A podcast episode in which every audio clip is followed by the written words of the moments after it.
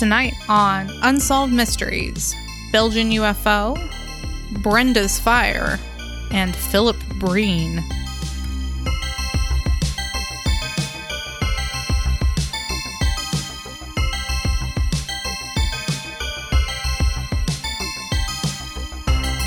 Hi, I'm your co host, Crystal.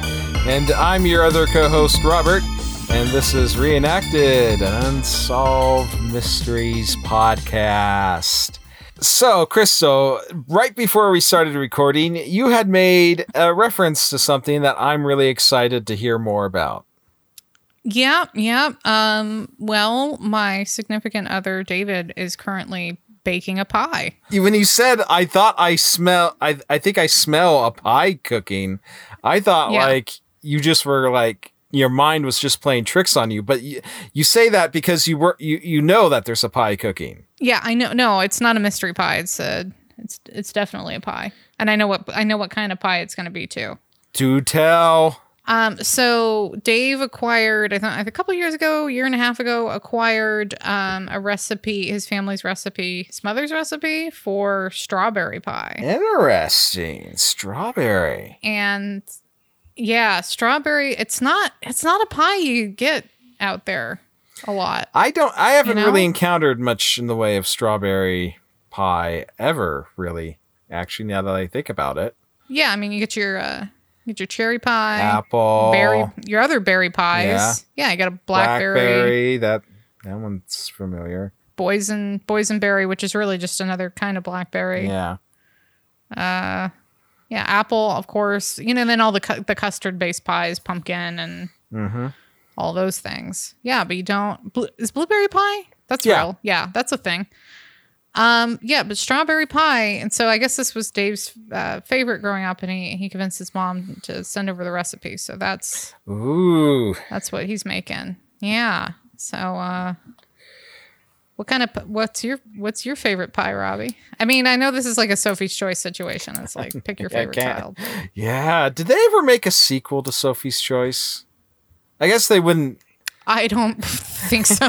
yeah, I mean, I guess like, I mean, the thing was, is if they did and it involved another choice, it wouldn't be that difficult because you know you, Yeah. you only have the one, one kid left, so you, you don't have to choose. Um, right. God, okay, Th- th- this this pie conversation took a dark turn. Um, Sure did. I suppose.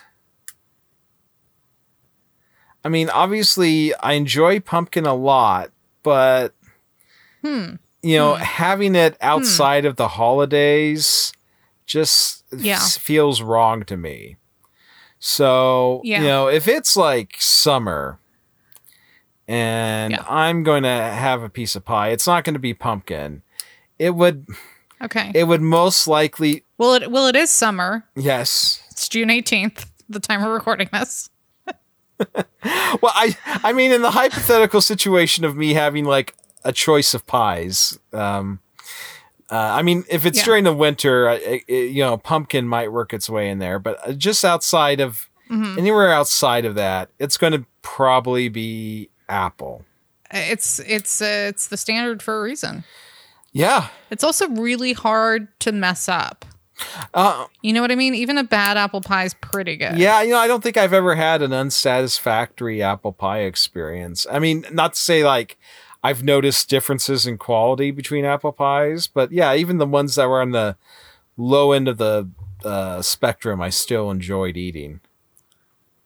Yeah. Now, which, uh, so, I mean, I- Yes. how I, Hold. You know what? I'm gonna crack. Up, I'm gonna crack open a drink right now while you uh while you marinate on whatever you're about to say. yeah, no, I, I was, I was going to bring up the topic of ice cream, but we really haven't even, you haven't had a chance to talk about your pie. Well, I mean, I could have a whole podcast. oh, phrasing. Um, I could uh probably sp- spend. Jesus Um, Christ. I could probably spend an entire, like an entire, not just one episode of a podcast, but like have a whole other podcast series just just about pie. So, Okay. but I mean, the, um, the my favorite my favorite pie of all time, but I really can't eat it anymore because it's it's really creamy and I have a hard time with dairy. And it just makes me feel bad. Okay. Um, is uh, key lime pie. I mean that's that's the top spot. oh man, you know key limes. for me. I've only had it a few times, but it is it, it is very appealing.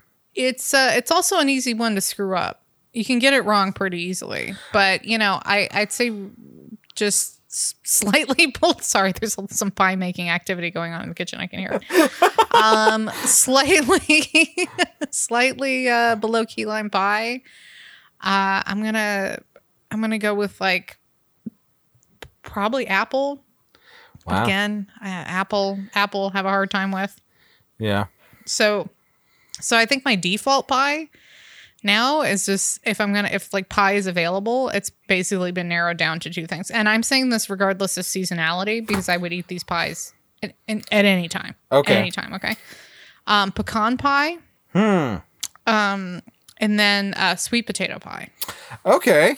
And all pumpkin pie can just go directly into the garbage, as far as I'm concerned. Wow, Just- that's a harsh Yeah. statement. Um, I like Yep. I like sweet potato pie. To me, it it's just as good as pumpkin. I I enjoy both interchangeably. Um, Mm, they're very they're very similar, but but uh, sweet potato pie doesn't have that pumpkiny weirdo aftertaste to it. I see. Yeah, yeah, that is the thing.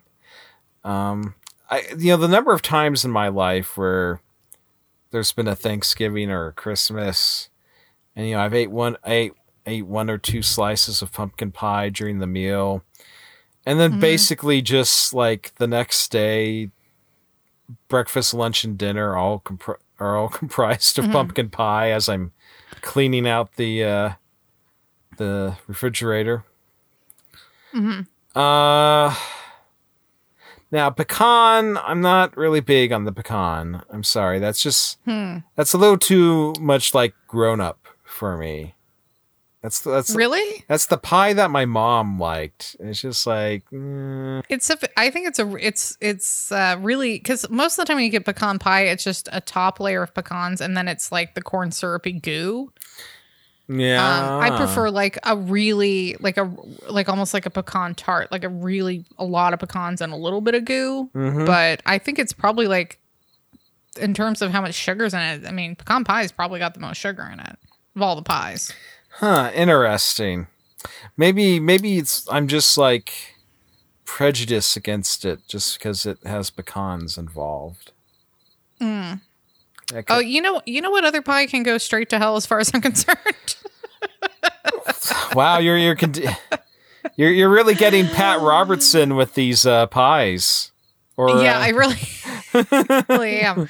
I think, I think, I think. Besides me saying pumpkin pie can go straight in the trash, I'm sure that was a few unsubscribes immediately uh, Yeah. for that one. But I'm, I'm get like buckle your seatbelts because cherry pie can can keep pumpkin pie company in the dumpster. Ooh, interesting. Yeah, Uh, it can go straight in the trash. Admittedly, I'm not big on cherry pie myself, mostly just because this is going to sound ridiculous, but it's kind of Uh huh. eating it is kind of like it, it feels kind of like a chore because like the cherries Yeah. just like fall out and Yep. Okay, good. I'm glad you know exactly what I'm saying. It plus it tastes like cherries. Uh, so that's the other problem with it. Um, hey, speaking of uh pies and pastry, do you want to talk about some UFOs in Belgium? I do.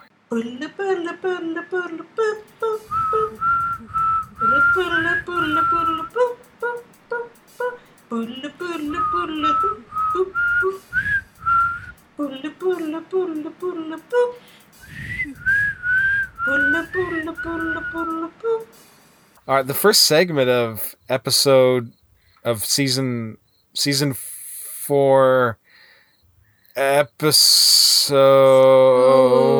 uh, 10 Ten. 10 10 yes. Yes. of unsolved mysteries yes. starts with uh, a UFO segment, and it's actually one I vaguely remember as well.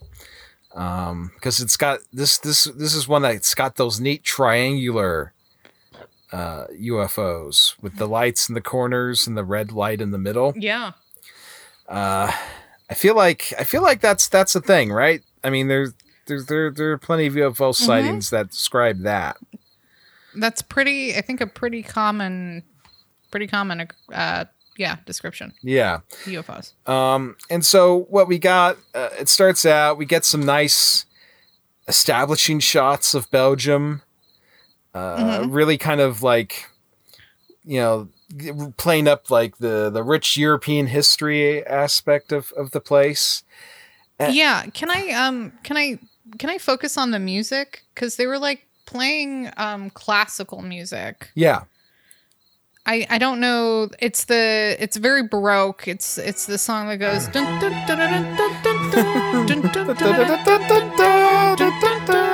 don't yeah. know what that piece of music is called. Neither do I. But I I want to introduce here now. Um. I, again, per, you know, in the vein of the uh, Asian spa music and Native American pan flute music, that perhaps defaulting to baroque music when a uh, when a segment takes place in Europe is maybe not the most appropriate thing considering the subject matter. I mean, how wouldn't it have been more fun to get some stock music of like some sci-fi? Sci-fi, yeah. It, it, it, yeah, maybe like a theremin or some some kind of it's it's certainly a stra- very strange contrast. Uh, though Yeah. though it actually like it did lead me to wonder while I was watching the episode and then rewatching it. Um, you know, uh, you know, I was like, I, I started to try to like picture, I don't know, Beethoven or Mozart, like looking up in the sky and seeing a UFO Mm-hmm. Yeah. pass overhead. And, Yeah. and then it occurred to me, like, I mean, do we have any accounts of UFOs from like the 1700s? Um, yeah, I mean, I think throughout history, people have described things. Uh, Oh. you- generally, they've they've been chalked up to. I mean, by the 1700s, though, people kind of had rudimentary telescopes and stuff. Yeah. But uh, you know, I think a lot of it was chalked up to like, oh, that was a comet, or oh, that was a meteor shower, and people didn't know what they were se- seeing. But I, uh, you know, it's an interesting question, and maybe they did know what they were seeing, and they knew it was different than a meteor shower or a comet. Yeah, I that's that's interesting. Uh, okay, I was just I was going to make some snide comment like isn't it interesting how you don't really get very many UFO sightings until planes become a thing? No other object has been misidentified as a flying saucer more often than the planet Venus. Oh. no, I'm pretty sure people have been seeing UFOs for like a thousand years in one form or another. um, Okay. Sorry to burst your bubble, but but back on the music thing, the you know maybe I don't know maybe that I'm too ignorant about classical music. Well, but I'm but- fairly certain that the Well- the tune they played was like was Mozart or Beethoven or something, Yeah. and that those people are not Belgian. Well, no, I mean, you know, I wouldn't feel insecure with your uh uh what you're saying at all because I, you know, just as as you've pointed out that like paint playing that pan flute or, you know, some uh, chimes or whatever for any th- segment that took place like in East Eastern Asia. I mean, Right. not not everything in Europe is c- can be just summed up by baroque music. I mean, no, it, it, it's can't. it's no. it's it's emblematic, I think, of just sort of like it's the same. I mean, it's the same thing that the whatever guy you know working on the unsolved mysteries crew, who they, yeah, just um, uh, he was like, we need some music, and he just was like, well, everything in Europe's all the same.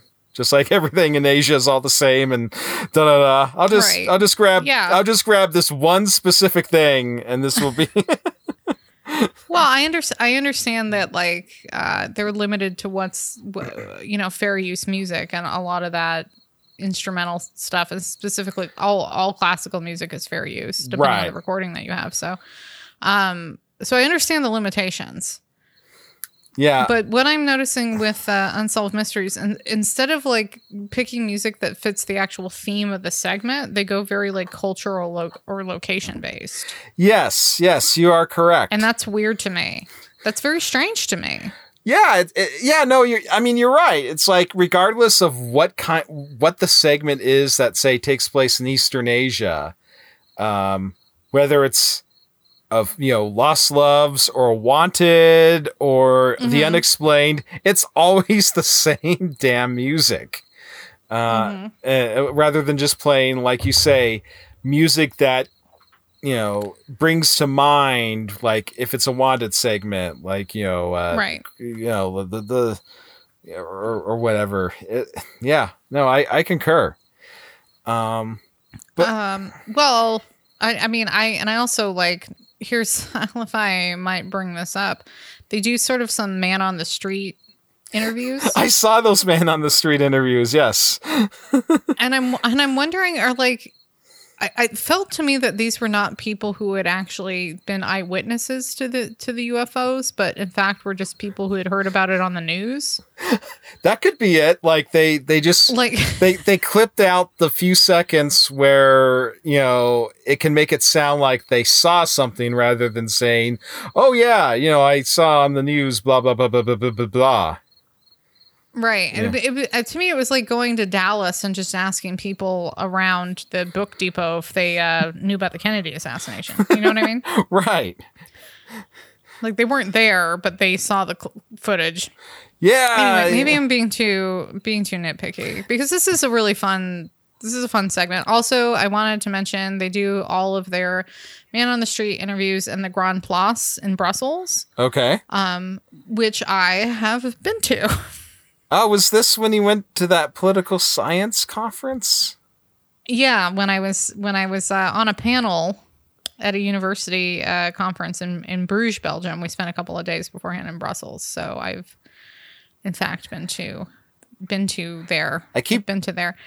I keep forgetting about that trip. Uh, what was the topic of your I paper? forget- um, it, it was uh, international energy security within the um, sort of triad of the United States, European Union, and China. And uh, I believe I was arguing for a neoliberal institutionalist approach for a shared energy security as opposed to a competitive one, which we are currently in. hmm. Yeah. Yeah. I know that probably made me sound like I was smart and important at some point in my life. Uh, but now I have an Unsolved Mysteries podcast. Yeah. Ooh. Yeah, indeed. Um, wow, I th- that's so cool that you you got. Uh, you know, there's there's only really two international trips I ever want to take. Hmm. One Yeah. one is to Armenia. Are these UFO based? no. Is this UFO based Armenia? I, I, I, I guess I guess I shouldn't even talk about this. I'm not going to be mentioning UFOs, and I'm just leading us further astray. Uh, we got an actually interesting segment, and I just keep yeah. uh, yeah, no, I, um, no, no, just I was just gonna say Armenia and then Bavaria, because I want to see all the Which is a part of Germany, Germany, correct? yeah. Right. It- Isn't that where um Hitler grew up? Um, he well he he he was uh he was nearby because he he grew he grew up in Austria, right? Right. and then joined the. German army. Yeah, no, it, it's funny actually. Um, do you remember? And and Connor will probably have to bleep out this name, but do you remember the tall German kid who came into the program? It would have been near the tail end of. Yeah, I there was there was like some class, a seminar or something. Uh, Mhm. and someone brought up the topic of uh, like the, I mean, it wasn't in class; it was just a conversation that was happening in a classroom before or after Mhm. class or something. And someone brought up the topic of the two world uh, of the world wars to him, and his, Mhm. his response. And it seemed like he had, you know, been practicing and, and giving this response was like he proceeded to say that it was all the fault of the Prussians and that he was from Bavaria. yeah. Um, Uh, whew. well, yeah, uh, would say that. yeah, yeah. Um, so I, I, I'm sure we've probably gotten plenty of one star reviews now from the people who don't like our grad school stories. Um, you're getting them Um, anyway, but Yeah, well, they the listeners need context for our relationship and why we're here. Right. But you know? You know what I related to Germans. I really enjoyed uh, most most of other than the Talking Heads and the Grand Place in Brussels. Uh, the the uh, interviews that we get about the eyewitnesses are interestingly mostly from police officers. right. And one of the things I really enjoyed about the reenactments is seeing Belgian police uh, vehicles because They're so small. because they were alternatively a late '80s uh, Volkswagen Rabbit hatchback. okay. I, I believe that was a Rabbit. You know more. You know more about cars than I do. So Okay. Um, and then uh, sorry about the dog barking. And Yeah. then later on, they're in a full-on Volkswagen bus. yes, with yeah and i'm like uh, you know those things reach a maximum speed of like 50 miles per hour well, well, which is at least twenty miles faster than they'll ever need to go in a chase in, in Belgium. right B- because everyone every criminal in, in belgium is on a bicycle yes. uh, with uh, a baguette in their basket that they've stolen um, Wait. belgium is very charming We, we we we can make fun of Belgium because I'm pretty sure I haven't seen very many listens from there. So No, they're they're Belgium is a wonderful. I had a really nice time when I was there, and I'm I'm and and it was very interesting that. Anyways, back to the thing about the cops. They were ones giving the eyewitness testimony, and also Unsolved Mysteries had like full cooperation from the Belgian government, right, uh, as we will see in part two of this segment. and they, they they really hammer on that point too. Uh, it's really fascinating. Um, yeah, I- unlike the U.S. government, which you know, Yeah, like I actually has I, has actually recently admitted fully that UFOs exist. Well, okay, I, I wa- this this was something I was actually also going to talk to when, uh, later, but I guess I'll, I'll just I'll just talk about it now because yeah, um, you know this this segment aired in like the early '90s, and Mm-hmm. I remember as a kid, I mean, as as a ten year old, I didn't know what the hell Belgium was, but I was like, wow, this country's government is basically saying that UFOs are real, which isn't quite what they were saying, but I mean, uh, uh, I mean, I mean, they weren't admitting that aliens were real or anything. They're just like, yeah, we, we were tracking this object that would like move in ways that were impossible for a, a man-made craft. Yeah.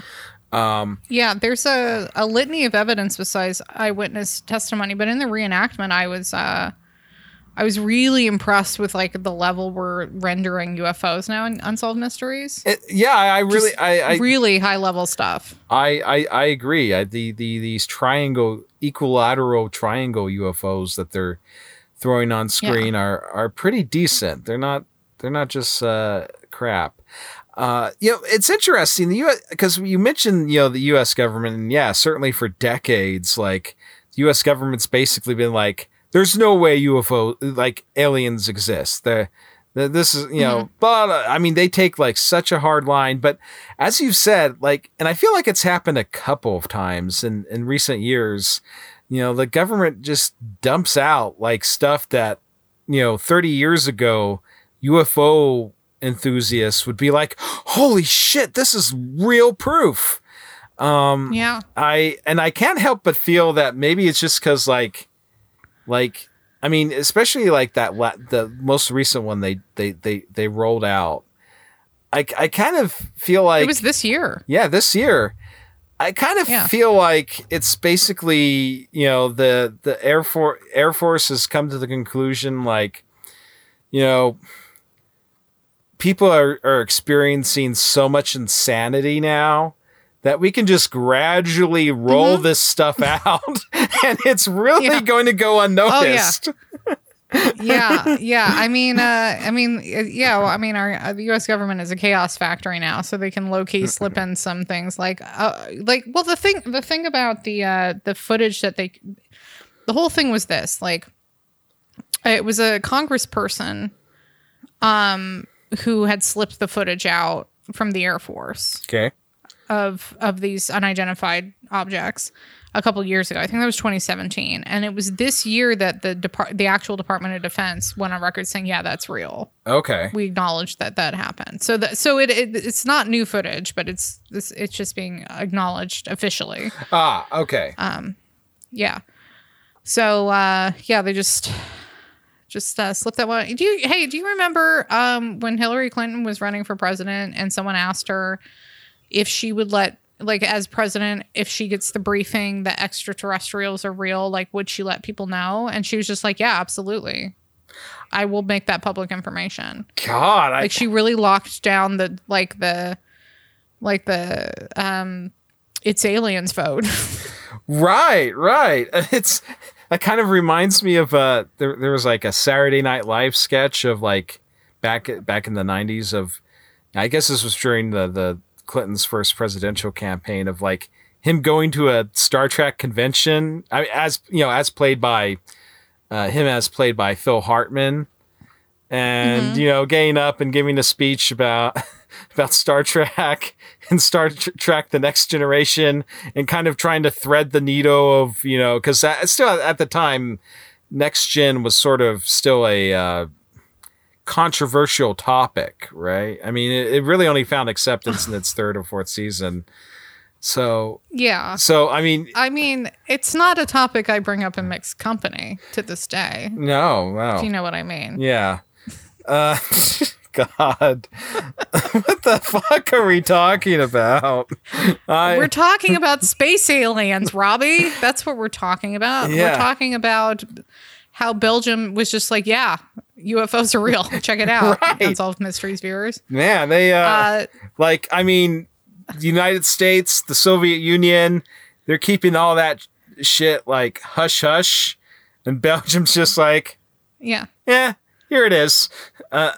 Yeah. Belgium's like, uh, bo- bon appetit. Uh, UFOs are real. you know the i was you know you mentioned the the vehicles of the i believe i'm still not 100% sure i got the pronunci- pronunciation right but the the the the gendarme gendarme Yeah, the Jem'Hadar. yes the gendarme from star trek deep space nine um no uh these these national belgian police uh, uh, officers uh which I, I did a little bit of reading on them um because like i mean they, they up until the early 90s they were actually part of the of belgium's ministry of defense. Oh, yeah. Um because they uh i guess i guess you know they they they they were kind of like uh, meant as a paramilitary or paramilitary organization which is you know and they would uh, fight like communist cells and stuff. And it's interesting just because in the depictions we get because in the f- first depiction of the people in the car, uh, the two officers in the car i mean the first thought that ran through my head was like they got a couple of senior citizens driving around in this little car uh, which I guess, as as we, you know, I guess when you're just pursuing a uh, suspect on a bicycle, probably over a Right. baguette, probably Yeah. isn't such a uh, doesn't require too much. Uh, and then I was also I also noticed in that first carload that one of the guys he kind of remi- reminded me of Dominique Pignon. Uh, a, f- a French actor who was uh, I don't did you ever see Ci- the City of Lost Children? is he? Um, he has like salt and pepper hair and a big nose, and and his hair's kind of like not curly, Curly? but cur- curly-ish. Yeah, yeah, yeah, I think I know who you're talking about. yeah. I, I thought the the one guy uh, kind of reminded me of him.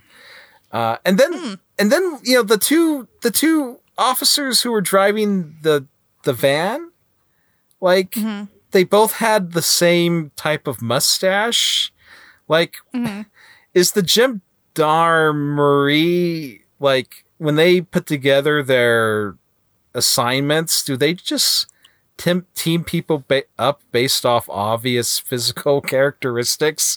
Like, you two guys are old. You go that way you, together. Mm-hmm. You two guys have a mustache. Take the van. Um, Yeah, it, it's interesting. Well, mustache guys always take the van. Yeah. Them- them's the rules, Robbie. Oh, I see. I see. Um, it's interesting. They they the their force even has a coat of arms too, and it. Uh, I mean, I wasn't quite sure what. A, I guess after reading the description, I understand what the image is supposed to be. I didn't quite get it at first, but it's their their coat of arms uh, is a exploding grenade. So, um, yeah, That's pretty hardcore. yeah, yeah. So That's pretty hardcore. uh, but Wow. yeah, so I mean, we got like we got these excellent shots of you tr- triangles flying all over the place. Um, I like how their Dick Boss was basically like, "Oh, red and white lights, huh? It must be Santa Claus." Yeah. it, it was not Santa Claus. no, no. Uh, no. And then you know what's what's interesting the two odor officers they when they followed the ufo the, uh, they saw a second one rise up from the ground in the distance. Hmm now we had uh, and they described earlier like seeing the ufo like shooting beams of light and the little red light would go down and sort of hover around uh, and it just reminds me a lot of our UK UFO experience with the um, Uh-huh. at, at the U.S. Air oh Force yeah, Base. the yes, yes, yeah, because yes. there's you know there's a thing going around shooting beams of light, um, Mhm. and I don't know. I guess maybe uh, uh, the k- kind of conclusion I came to is I, I guess that's what. And, and they both involve like seeing another craft rise, rise up from the ground and fly away. It's like maybe that's what mm-hmm. UFOs do when they're like looking for their buddy. They go around, they shoot a beam of mm-hmm. light around trying to find him. They detach a little portable red light that goes around looking for him. And eventually they find their mm-hmm. friend and they can just fly off together or something. You know, I was I was thinking when they sh- they have some footage from the the Belgian Air Force, I guess, Yeah.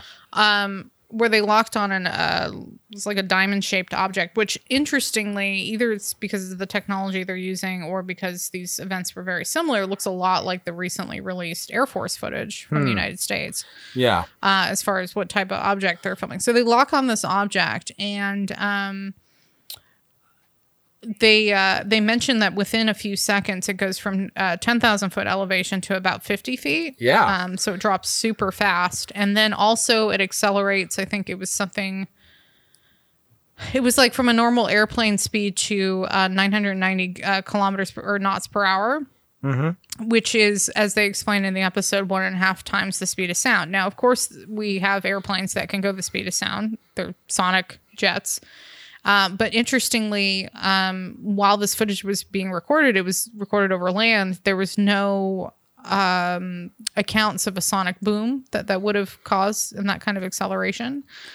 Um, so they also mentioned in the episode that that kind of drop or acceleration would have would have ki- easily killed because of the G four. It would it would explode a person into goo. Is basically what would happen, Right. If there had been any sort of soft bodied uh, thing in in the uh, in the uh, vehicle.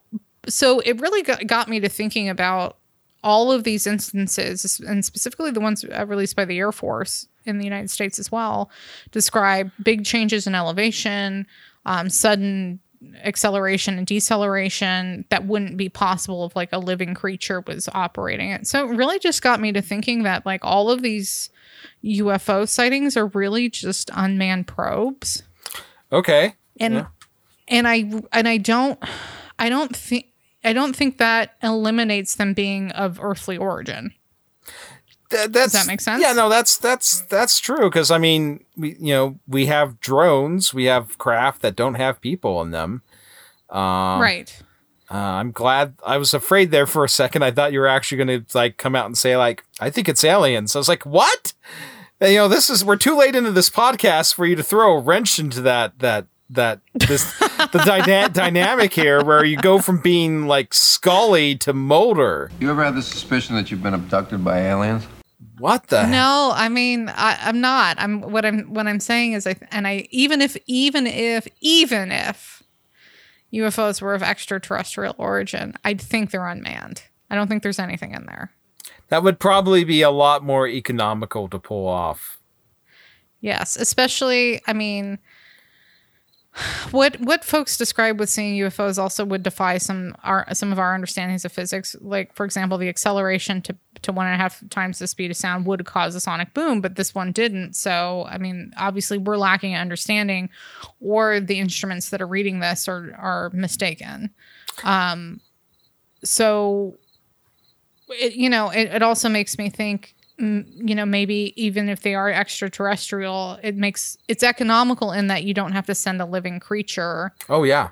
you know across so many light years even if you can accelerate that quickly or running on some kind of fuel that lasts indefinitely like you can't um it just it wouldn't make any sense No. i'm just saying it doesn't make sense Yeah, no, for sure. I I concur.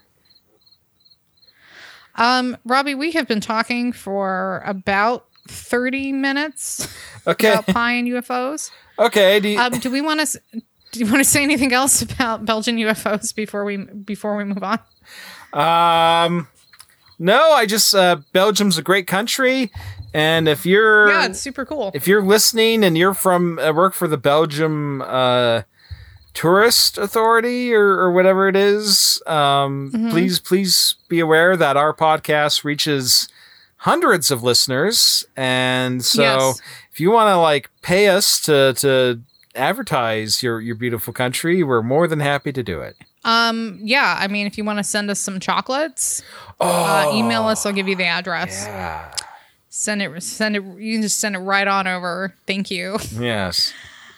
Okay, so we're done talking about UFOs. We got to talk about the Rock Creek Gang. Yeah, the 1960s. Um, I real quick before we get into that though.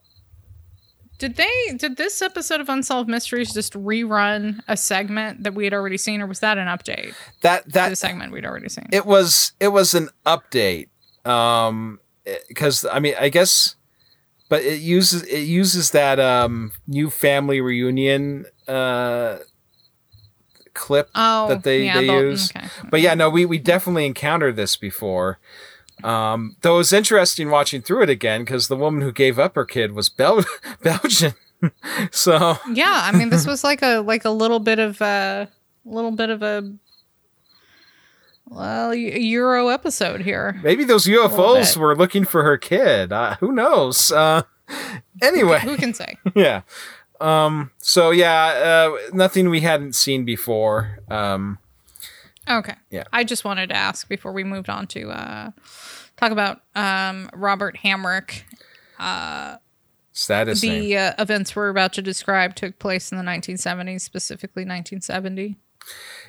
Uh, in Rock Creek, Ohio. their depiction of the gang that's terrorizing the town it's kind of this weird mashup because like in terms of you know their motorcycles and just sort of their re- raison d'etre it's kind of like Yeah.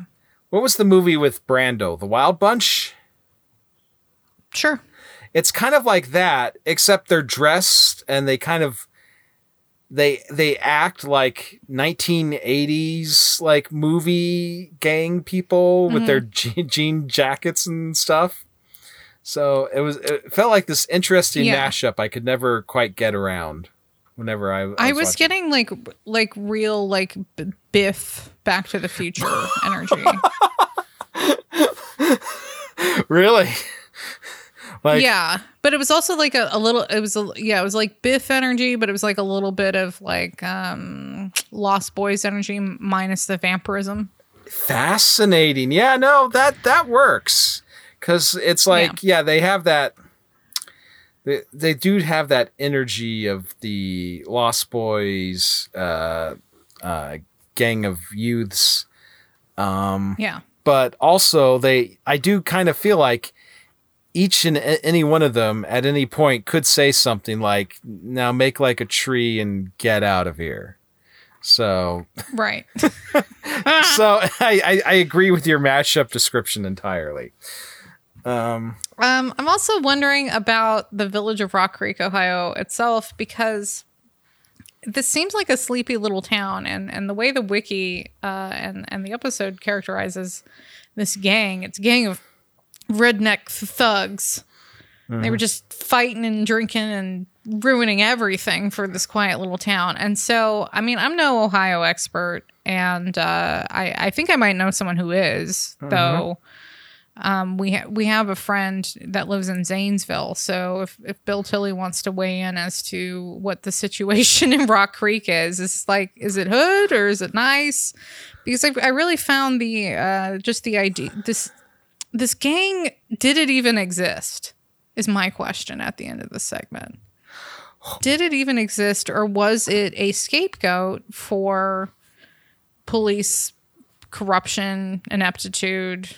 I'm not sure. So, um, apparently, before uh, Robert Hamrick, young, a young cop, uh, became the police chief. There were two two police chiefs before him that had quit as a result of harassment by the by the Rock Creek gang. Um, so in 1969, Robert is hired as the new chief of police, and he's like, "I'm this is it. I'm the one.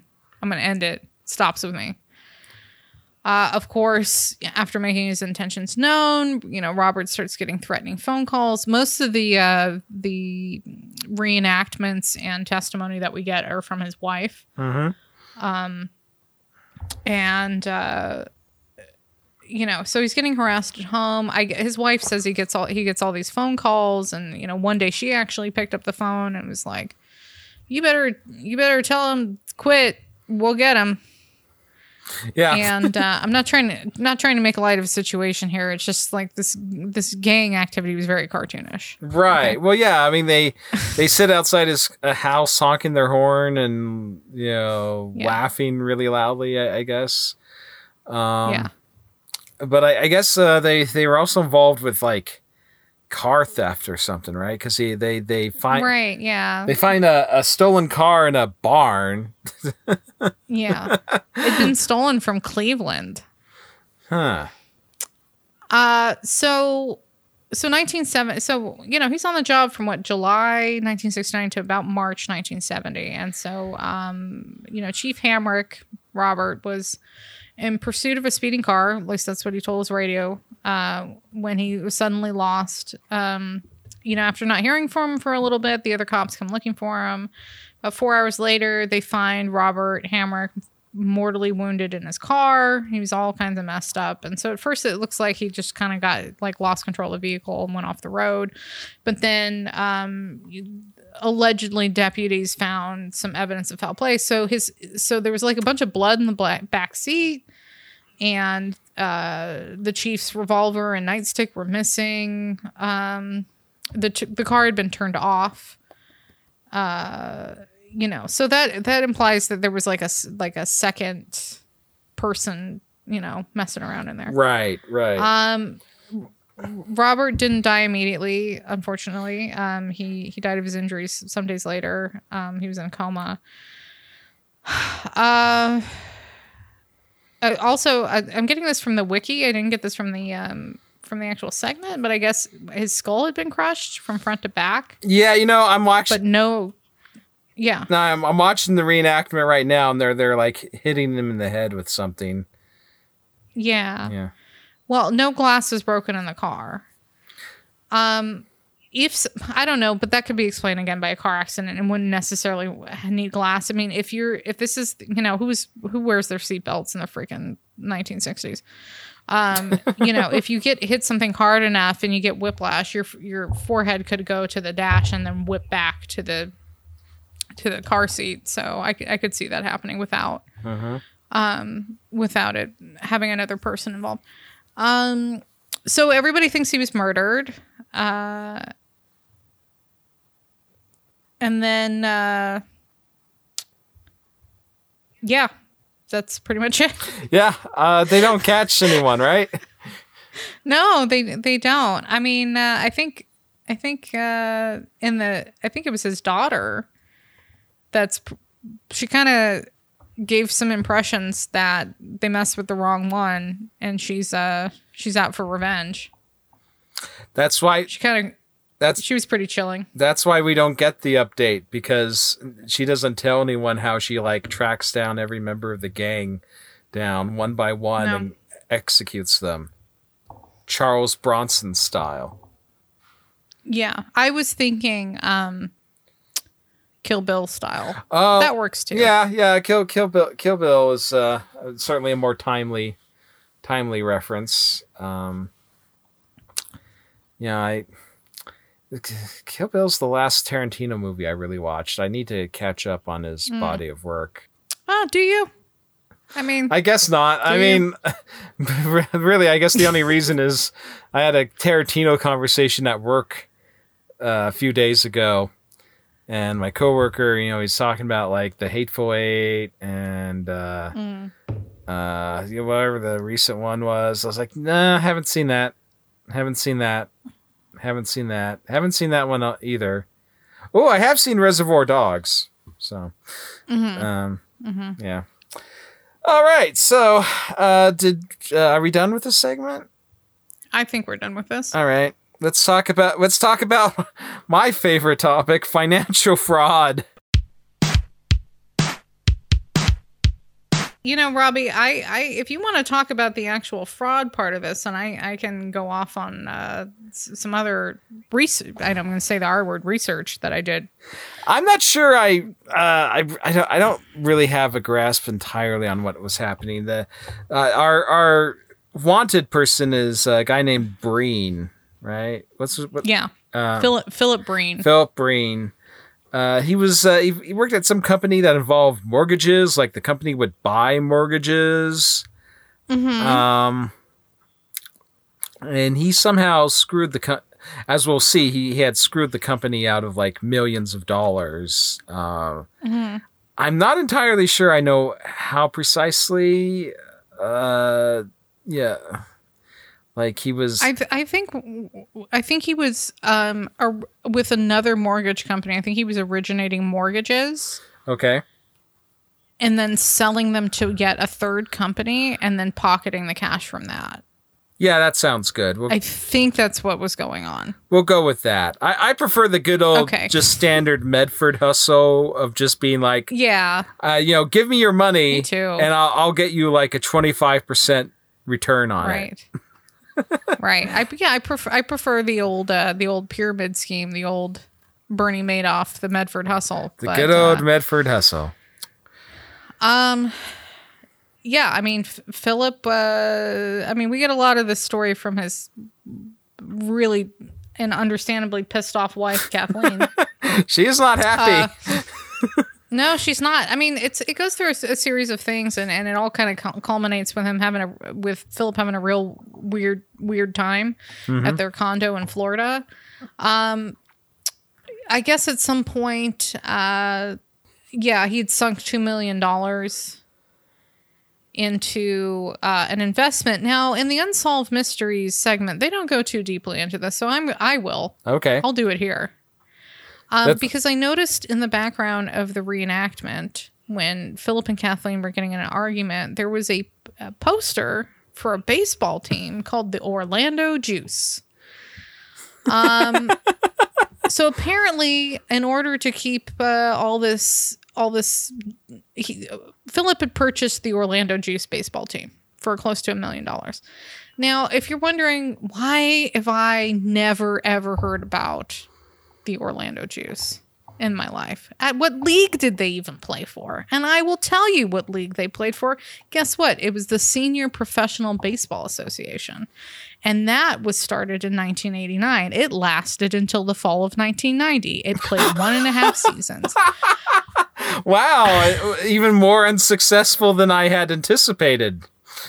right? It was well, it was a Florida-based baseball team. I mean, baseball league. Yeah. it was almost entirely uh, in Florida, and uh, I, so here's the big draw. Why was this league different than another minor league team? And I'll tell you why. Because it was for players 35 and older, hence the word senior. Mm-hmm. Um, players were enticed to come join teams. They were projecting salaries of five thousand to fifteen thousand dollars per month. I'm sorry, that's I mean, if you're basically retired out of MLB or you're coming up from uh, the minor leagues, that's a that's a good bit of money. Yeah, yeah. Um, this is probably how Philip Breen got in over his head to the tune of $2 million and started drinking heavily because uh, it was, in fact, him who was getting juiced. oh, this was all set up just so you could say that, wasn't it? I have a lot of juice puns. Yeah. So, You know, I hey, when when him when him and his wife were having the argument, and he like like. Uh, I I was disappointed when I saw him pouring a glass of alcohol instead of a glass of orange juice. I mean, that's very off brand. Yeah. since he wasn't drinking juice constantly. Uh, so, so anyway, um, so yeah, so so Philip uh Philip sunk sunk all of his um embezzled money into uh from his mortgage scam into the Orlando Juice. Uh interestingly, and this is not from the unsolved Mystery segment again. This is my own this is my own research that I did. Um, so uh here's the thing specifically about the Orlando juice. I think I read this. It had the lowest um oh this is compared to the rest of the senior professional baseball league. The juice were not they weren't great. Like let's be honest. Uh, and their first complete season, they posted a 37 35 record. They were horrid at the box office, and they averaged a league worst of 400 fans per game. Oh, ow. Yeah. So, I mean, so Breen is just bleeding money here. Okay. Yeah. Um, so at some point in January of 1990, excuse me, the owner of the Winter Haven Super Sox, uh, Mitch Maxwell, reached to Breen by phone to discuss a senior league TV rights deal. Um, I guess Mitch was one of the last people to actually talk with Breen because it was some sometime uh, the following day where he went missing. And so we go, so we back to the unsolved mysteries segment.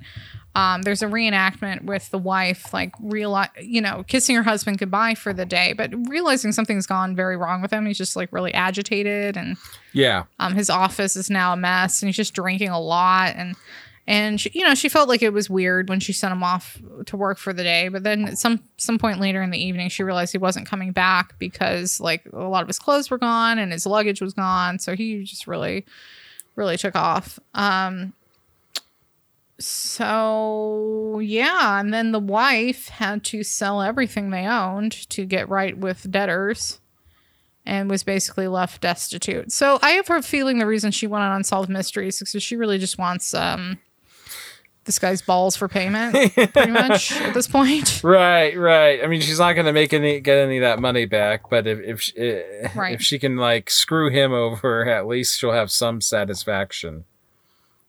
Yeah, yeah. Well, I mean, back to the Senior Professional Baseball Association. Sorry, I called it a league earlier. It's the association. All right. It returned in the fall of 1990 with t- now two expansion teams in Arizona and California. But because it was undercapitalized at this point, because Breen wasn't funneling embezzled money into it, I assume, um, it f- it folded in December of 1990, midway through its second season. Uh, So, and uh, Philip Philip Breen as, uh, was never found. I f- thought for sure we were going to get an update, right. Well, I mean, but he he disappeared off the face of the earth. Yeah, and they they have a when they show the picture of him, and they put the you know the words like he was never you know he hasn't been seen since, and they kind of, if I recall correctly, they kind of zoom in on the picture. It kind of like seems like they're trying to make him as menacing as like watch out because there's a murderer on the loose. Um, uh, yeah, I, No, there's just a fa- there's just a failed baseball team owner. a failed baseball team owner. Yeah. Um, well, I mean, if I had to try to like figure out where he might be or how to find him, yeah.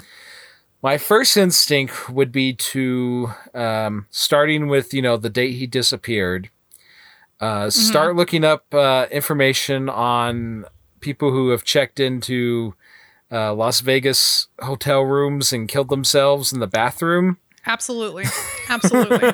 because No question. because just based off our previous experience with the the Medford Hustle, that's Vegas seems to be the place to go to if you you have committed some sort of financial crime in conjunction with being a baseball fan. Right. I mean, I mean, whereas of course our our, our previous guys mostly just bought a lot of baseball merchandise. This guy, uh, he bought a team. Yeah. That's He bought a team. yeah. He did. He spent he spent close to a million dollars for a um team on a nascent senior league. Also, I just turned um over 35 and I am very upset by being described as a senior. Well, How dare they? understandable, but I mean, I, I think I think it's meant it's meant to um, when you're when you're a base professional athlete, right. the, you know the things are yeah, everything's relative, and when you're a, a professional athlete, I mean, once you get over thirty five, that that for us is like the equivalent of reaching like 70 Hmm. Um. So I wait, wait, I wait, mean, do you ever think about how like yes? You're 35? I well, I'm over.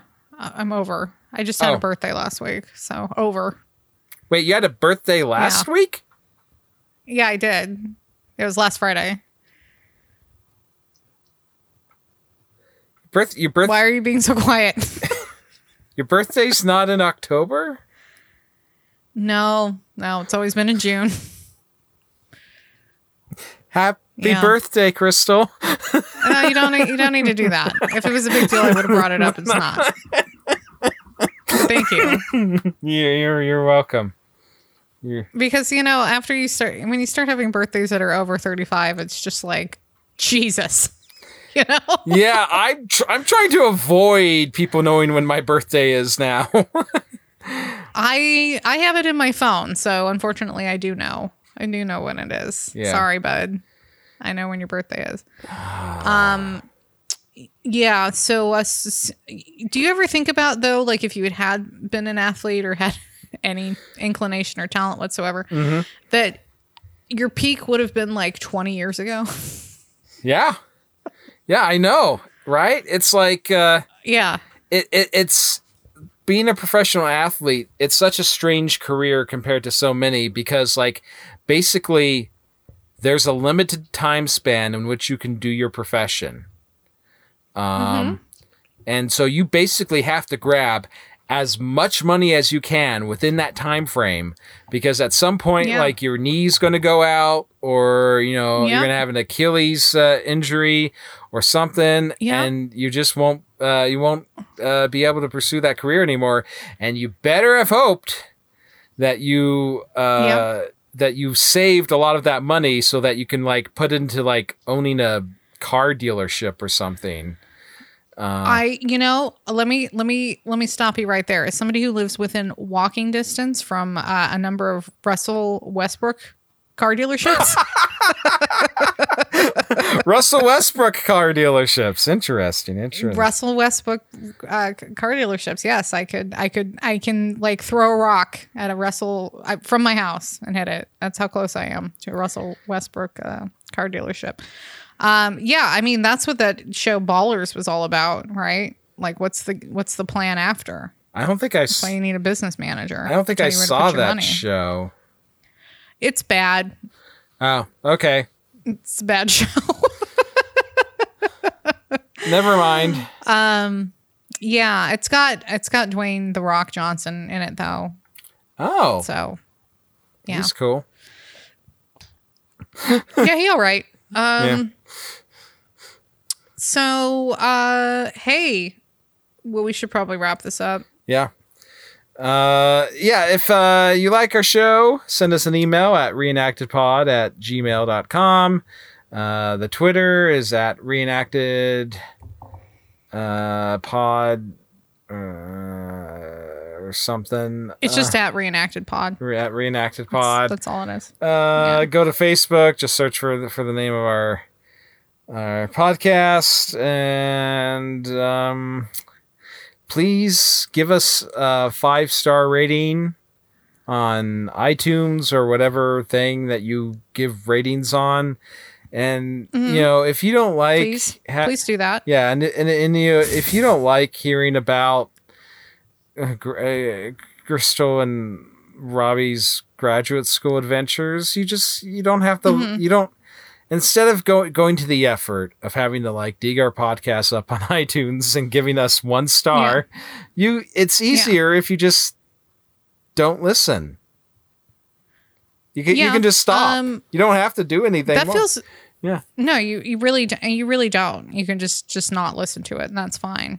It's like you don't actually have to say uh, things publicly about things you don't like to to the people you don't like. You could just you know keep that to yourself. I'm wondering though, you were very specific in mentioning uh, grad school adventures. Do you think any of our former uh, compatriots have uh, just looked us up and,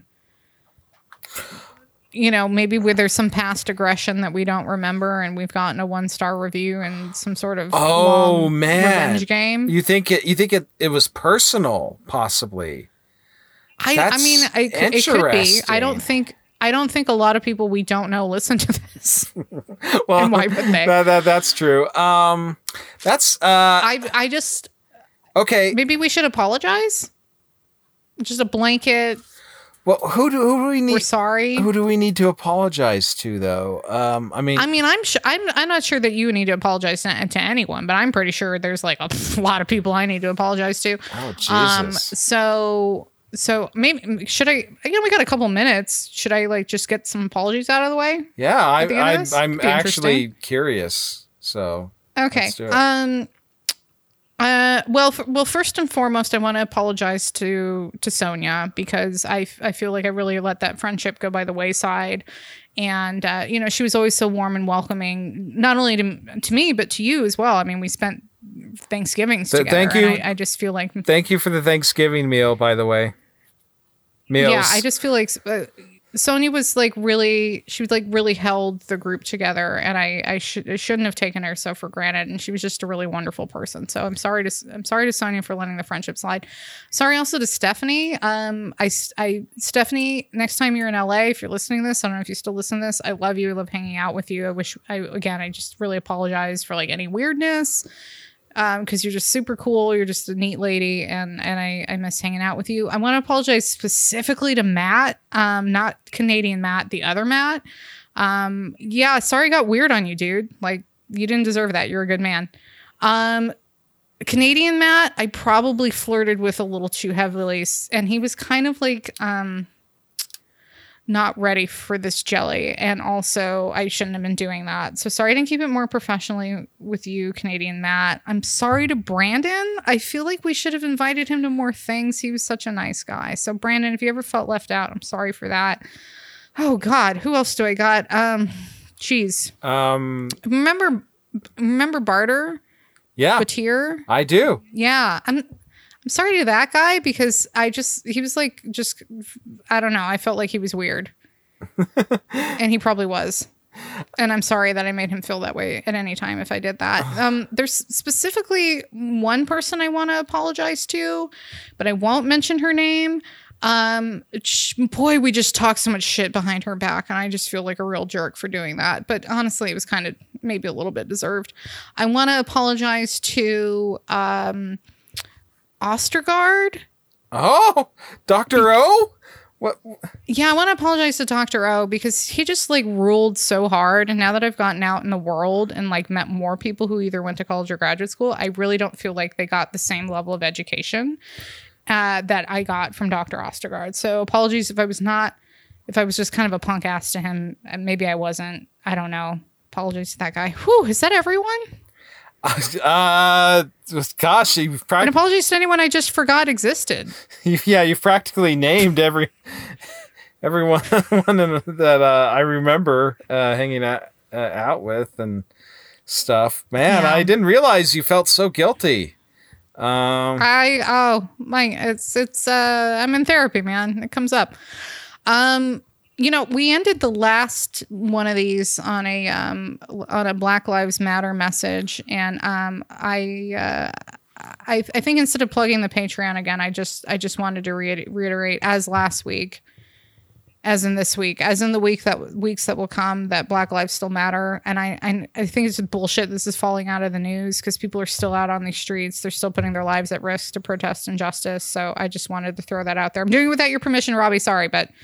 Got to do it well, okay. um, because because the next the next thing that's going to come after you do the outro to this podcast is the um, 1992 Soul Train mix, and I really feel like without um, acknowledging the black community, we are just appropriating a very fresh jam. So um, that you know we're taking we're taking the music and we've run with it. So better promote um, the message. That's what I think. So I'm also sorry. I'm so also full of white guilt. As it turns out, do you feel at the end of this, do you feel better now that you've confessed all your sins? oh my god, that Robbie, you have no idea how good that felt. God. no idea how good that felt. All right. Um, Um. so, uh, for every uh, mystery, there's um, there's a, a person who knows the truth. Um, Perhaps that person is watching. Perhaps it's you.